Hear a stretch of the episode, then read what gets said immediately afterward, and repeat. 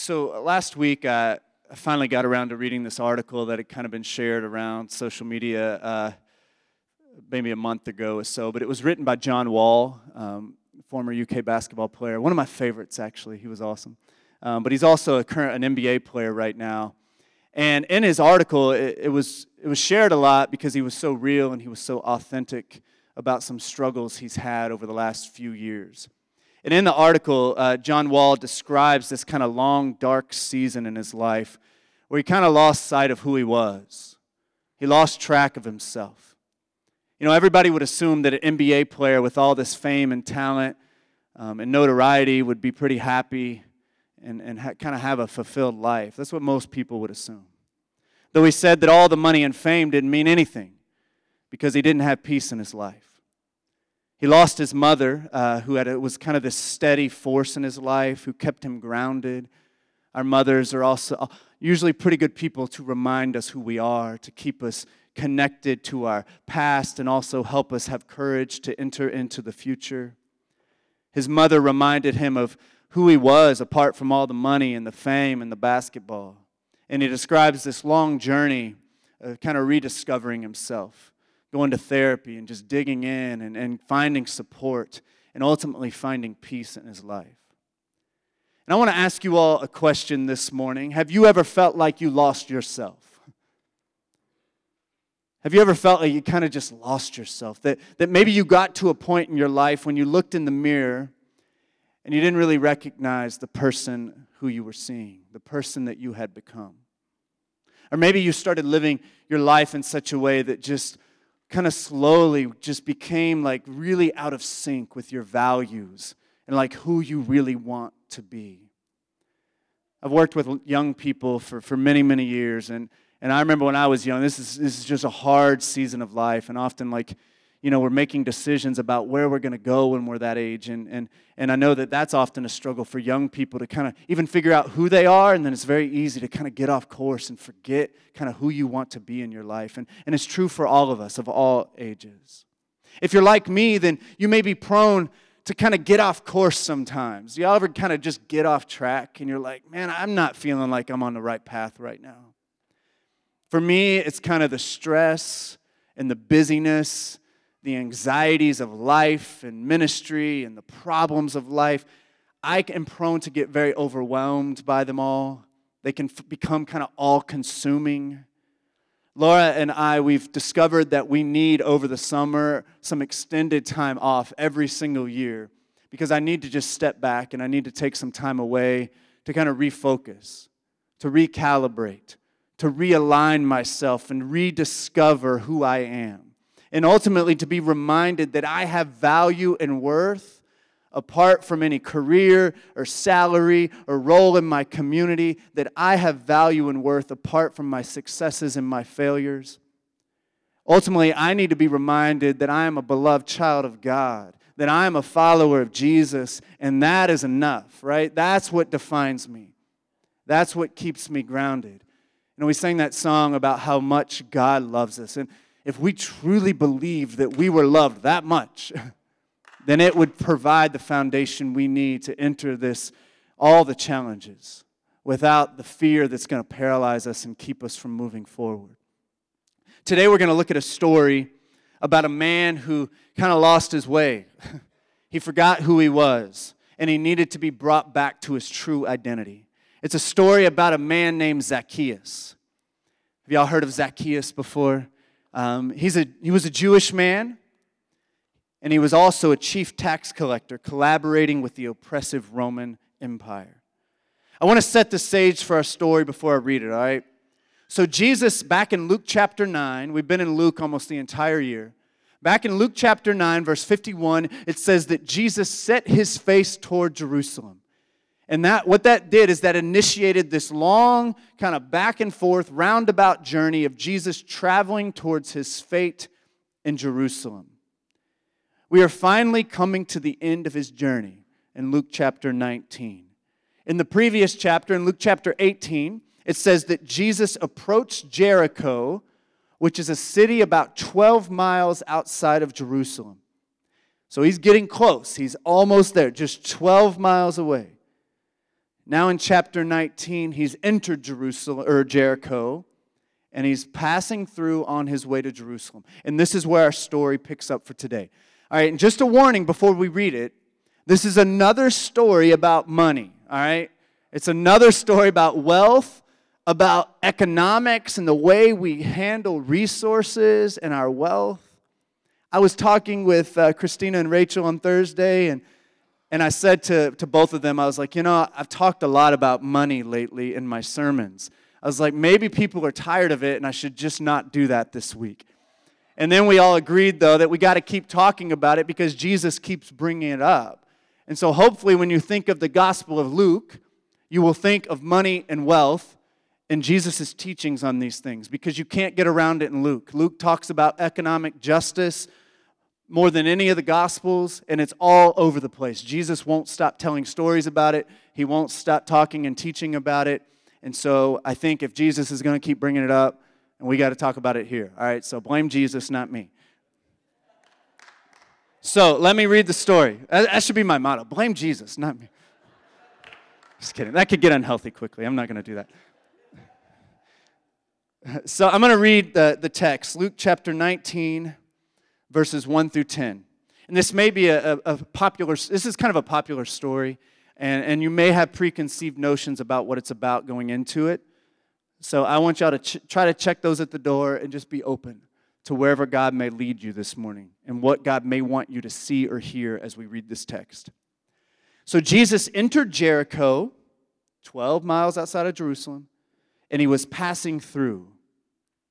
A man was there by the name of Zacchaeus. He was a chief tax collector and was wealthy. He wanted to see who Jesus was, but he was short and could not see over the crowd. And so he ran ahead and climbed a sycamore fig tree to see him, since Jesus was coming that way. When Jesus reached the spot, he looked up and said to him, Zacchaeus, come down immediately. I must stay at your house today. And so he came down at once and welcomed him gladly.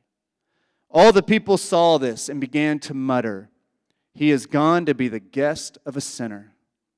But Zacchaeus stood up and said to the Lord, Look, Lord, here and now I give half of my possessions to the poor, and if I've cheated anybody out of anything, I will pay back four times the amount. Jesus said to him, Today salvation has come to this house, because this man too is a son of Abraham. For the Son of Man came to seek and save the lost. This is the word of God for the people of God. Amen. So there are three characters in this story you have Zacchaeus, Jesus, and the crowd. All right, we're going to call the crowd a character because in the, in the Gospels, the crowds are kind of they kind of are a character. They have their own kind of way of doing things. We know how crowds often work. They work very similarly, similarly in the Gospels. They kind of move about, they follow Jesus. They're not quite committed, but they're interested and they like the fame, they like all that. And so they're following around Jesus, who's kind of getting a lot of um, attention. So Jesus entered Jericho on his way to Jerusalem. The text tells us that he was passing through, but he still had time for a life changing encounter with this man named Zacchaeus. Immediately, this made me wonder about all the times I'm passing through from one thing to another. And it made me wonder do I take the time to notice the people on my path as I'm passing through? Or do I just press on through and miss important experiences along the way, right? I'm very prone to do that. Jesus didn't just pass on through we're introduced to a man named Zacchaeus. Now, you've probably heard of Zacchaeus uh, before if you've grown up in church. Uh, there's a terrible song about him that I learned as a child that referred to him as a wee little man. This song does not give an accurate representation of who Zacchaeus was. We know a few things about Zacchaeus from the text. He was a Jew, he was a chief tax collector and he was a wealthy man. He was much more than just a wee little man. All of these facts actually are very important to the story. I want to remind you about tax collectors. It's interesting that last week was a story about a tax collector as well. This week is another story about a tax collector. And not just any tax collector, a chief tax collector. I want y'all to remember that tax collectors were not well liked among Jewish people in the first century. It's obvious why they wouldn't be liked. They were viewed as sellouts or traitors who were working with the enemy and making money by taking advantage of their own people. The Roman Empire was in charge during that time. They were living under the rule of this occupying force. And so, Jewish people that time, they were having to pay taxes to Rome to fund the empire. That's kind of how Rome worked. It was an extraction economy. They would take over all these surrounding places and extract, extract resources from the conquered nations. And one way they did that was by land taxes, taxes on produce, taxes on a lot of things. And these were often oppressive taxes, not like many that we pay today just to kind of fund government and have society work. This was like pretty oppressive stuff going on. And so they would go and they would recruit local people in these conquered nations to help them collect those taxes. And so they would go to Israel and they recruit Jewish people and say, hey, we'll pay you and you can collect taxes and we're not going to ask any questions about how you collect taxes.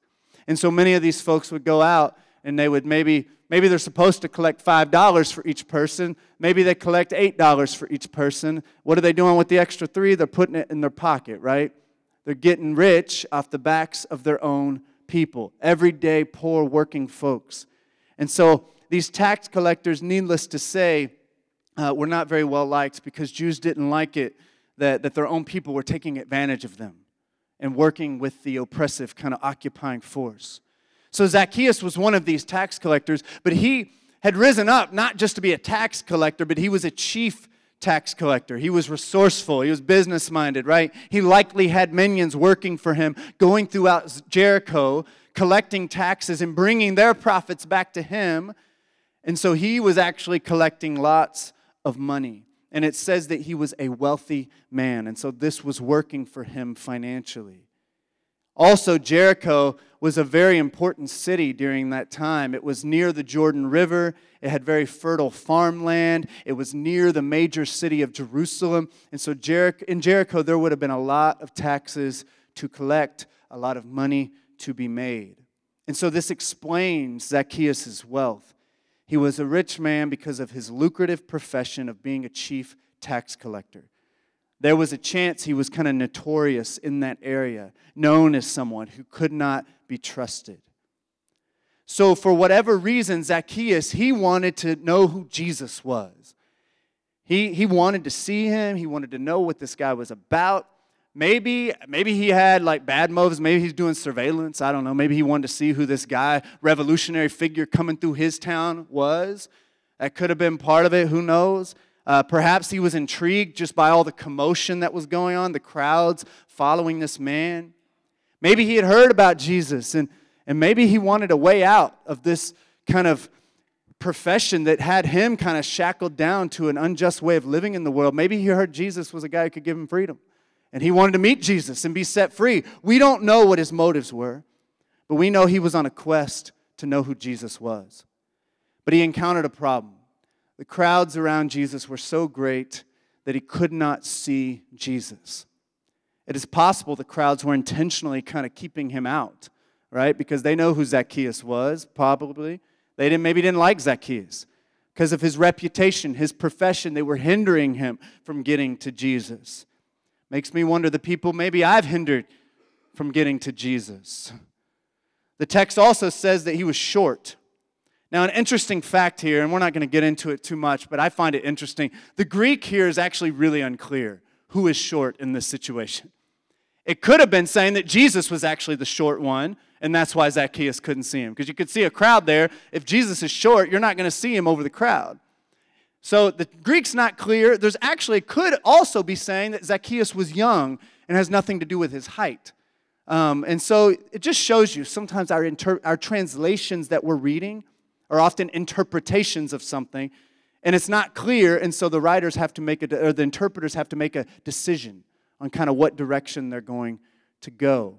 All we know, though, it doesn't, it doesn't really matter all that much But all we know is that Zacchaeus needed to climb a tree in order to get a good view of Jesus.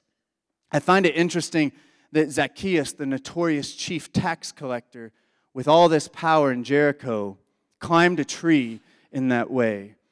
Kids kind of are the ones who climb trees, right? This is a, a grown man who's kind of very notorious and powerful, climbing up a tree to get a glimpse of Jesus. That could have been a bit humiliating and embarrassing for him. So I think he really wanted to see Jesus. So while in the tree, uh, Jesus finally caught up to Zacchaeus, and instead of just passing on by, he saw Zacchaeus in the tree. He went over to Zacchaeus in the tree. He called him by name. And I, I wonder, how did he know his name? He knew Zacchaeus' name, and he told him to come down immediately. And then he invited himself over to Zacchaeus' house and Zacchaeus uh, did exactly what Jesus told him to do. He got out of the tree quickly and he welcomed Jesus into his home gladly. He was really excited of having Jesus over to his place. Now, Zacchaeus was full of joy when he had to have Jesus over. He was happy. It says he did it gladly, but not everybody else. Luke tells us that all the people grumbled, they complained that Jesus would go into Zacchaeus' home. They said, He's gone to be the guest of a sinner.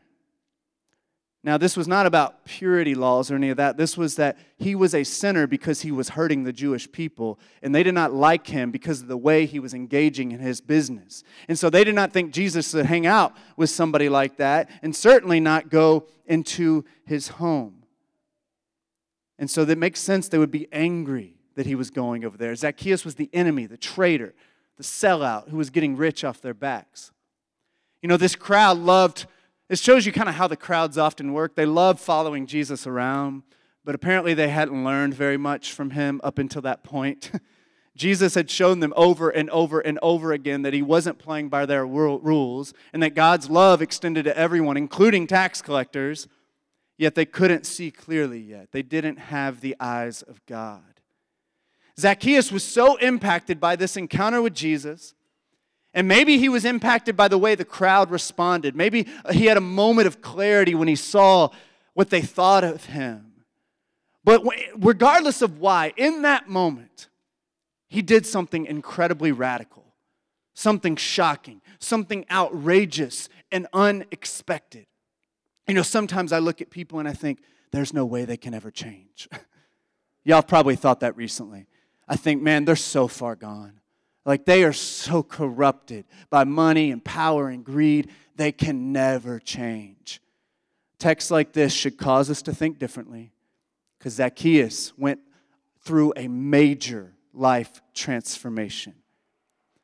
Zacchaeus declared in that moment he was going to make some big changes to the way he did his business. He committed from that point on he says, Right now, I pledge, I will do this. I'm giving away half of my possessions to the poor. And not only that, if I've cheated anybody, Jesus is probably thinking, if you cheated anybody, of course you cheated someone. He said, I'll do the research. If I've cheated anyone, right, I'm going to pay them back. I'll pay them back what I cheated them. And not only that, I'm going to pay them back four times what I cheated them out of. I don't know how sustainable that's going to be long term, but like, that's what he was committing to doing. Maybe it shows how much wealth he really did have. This chief tax collector in Jericho, who had been stealing from his people, getting rich off the backs of the poor and everyday folks, was going to start giving away half of his wealth to the poor and even was going to give reparations to those that he had harmed. That's crazy. Jesus then told him after this, he said, Today, salvation has come to this house because this man too is a son of Abraham. For the Son of Man came to seek and save the lost. Zacchaeus, a Jew, a son of Abraham, beloved and chosen by God, had lost his way. In the previous chapter, uh, Jesus healed a blind man, just in the story right before this. And I think that Luke is showing us there's two stories about blind folks. One folk was blind because he was poor and he needed Jesus to heal him, and he had suffered because the society had not helped him. Zacchaeus was on the other side of it. Zacchaeus was also blind, and he needed to see, he needed to be healed. He couldn't see with God's eyes anymore. He had lost track of his identity as someone called by God to bless others, not cheat others. He had lost track of the fact that he was created in God's image, called to share God's peace and love and justice with the people in his community. He had lost track of his commitment to love and serve God, not love and serve wealth and power. He had lost himself and he was far away from home. Yet he met Jesus and Jesus called him home. Jesus reminded him who he was. And when Zacchaeus remembered who he was, when he remembered who he was, he could no longer live the way he had been living. You know, I love that, that, that Jesus called him a son of Abraham. He said, You are a son of Abraham. Zacchaeus was a Jew, a son of Abraham. Yet he had aligned himself with the Romans and got all wrapped up in the exploitation and the oppression and all the messed up practices of the Roman Empire. Today, I would say that many Christians have gotten all wrapped up in America and capitalism and power, and we've forgotten that we follow Jesus, who was a poor brown Jewish man who lived in Palestine. As a son of Abraham, a Jew called by God, Zacchaeus should have been sharing his resources. He should have been caring for the poor. This is what the Jews were taught to do. This was part of their faith. He should have been trusting in God's faithfulness, not worshiping idols, working for peace and shalom in Jericho. But instead, he was building up his own wealth and power, taking advantage of others, and doing violence and harm to his neighbors in Jericho. Yet, when he met Jesus, he was reminded who he really was underneath of all the bad mistakes, the bad decisions, the hurt he had caused others and himself. And when Jesus called him back to himself, to his true identity in God, he had no choice but to change the way he lived in the world. For Zacchaeus, he had to be a different type of tax collector from that point on. A tax collector who was committed to economic justice and care for other people. He had lost his way in his pursuit of wealth and power, but Jesus called him back home. I think this story is powerful. This story is power for each and every one of us. This story is power for change. This story is power to realign ourselves with the purposes of God. It is power to leave behind the idols that we have of our day of money, of privilege, of whiteness, of greed, of selfishness, of pride, of anger. Because of Jesus, those of us who have given ourselves to Him are all sons and daughters of Abraham. We actually have been adopted into God's family through what Jesus did on the cross and through his life. Now we all belong to God as well.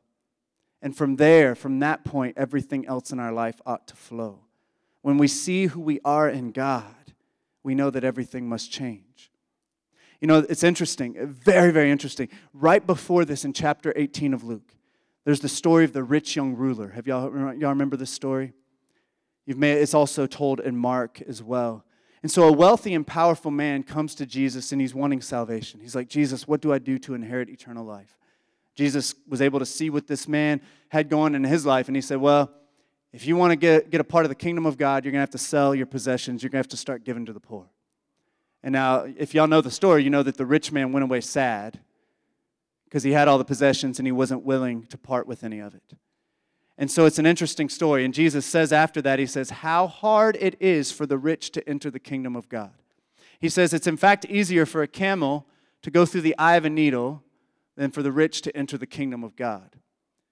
That's very hard, right? But then right after that, he says, But all things are possible with God.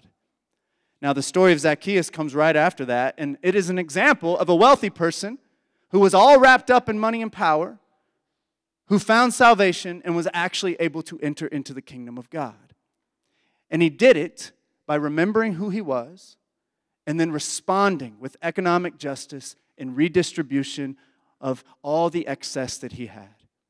Through his radical, reckless, and bold actions, he, he was set free. He was able to be set free.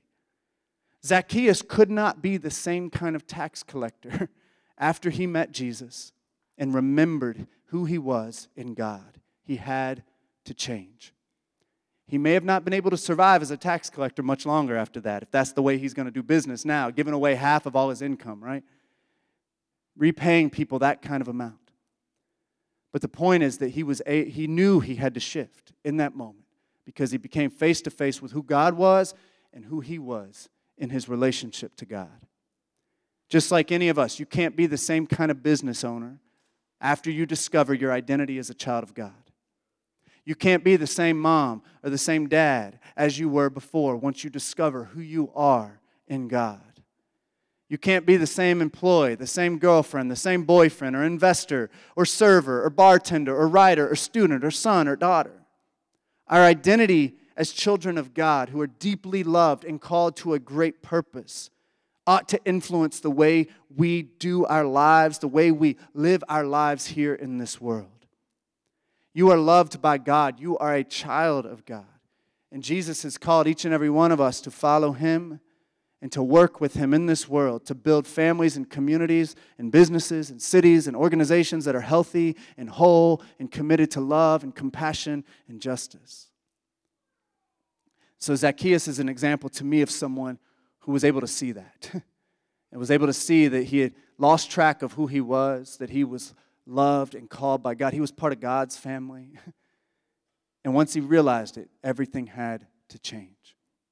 So maybe you feel like you've lost sight of who you are, you've lost your way. My hope is that you can experience Jesus today and be reminded of who you are, and then be led, like Zacchaeus, to shed anything and to make changes and to do what you need to do to kind of push away those things that are getting in the way of you living into the fullness of who you are in Jesus. In the name of the Father, the Son, and the Holy Spirit, amen.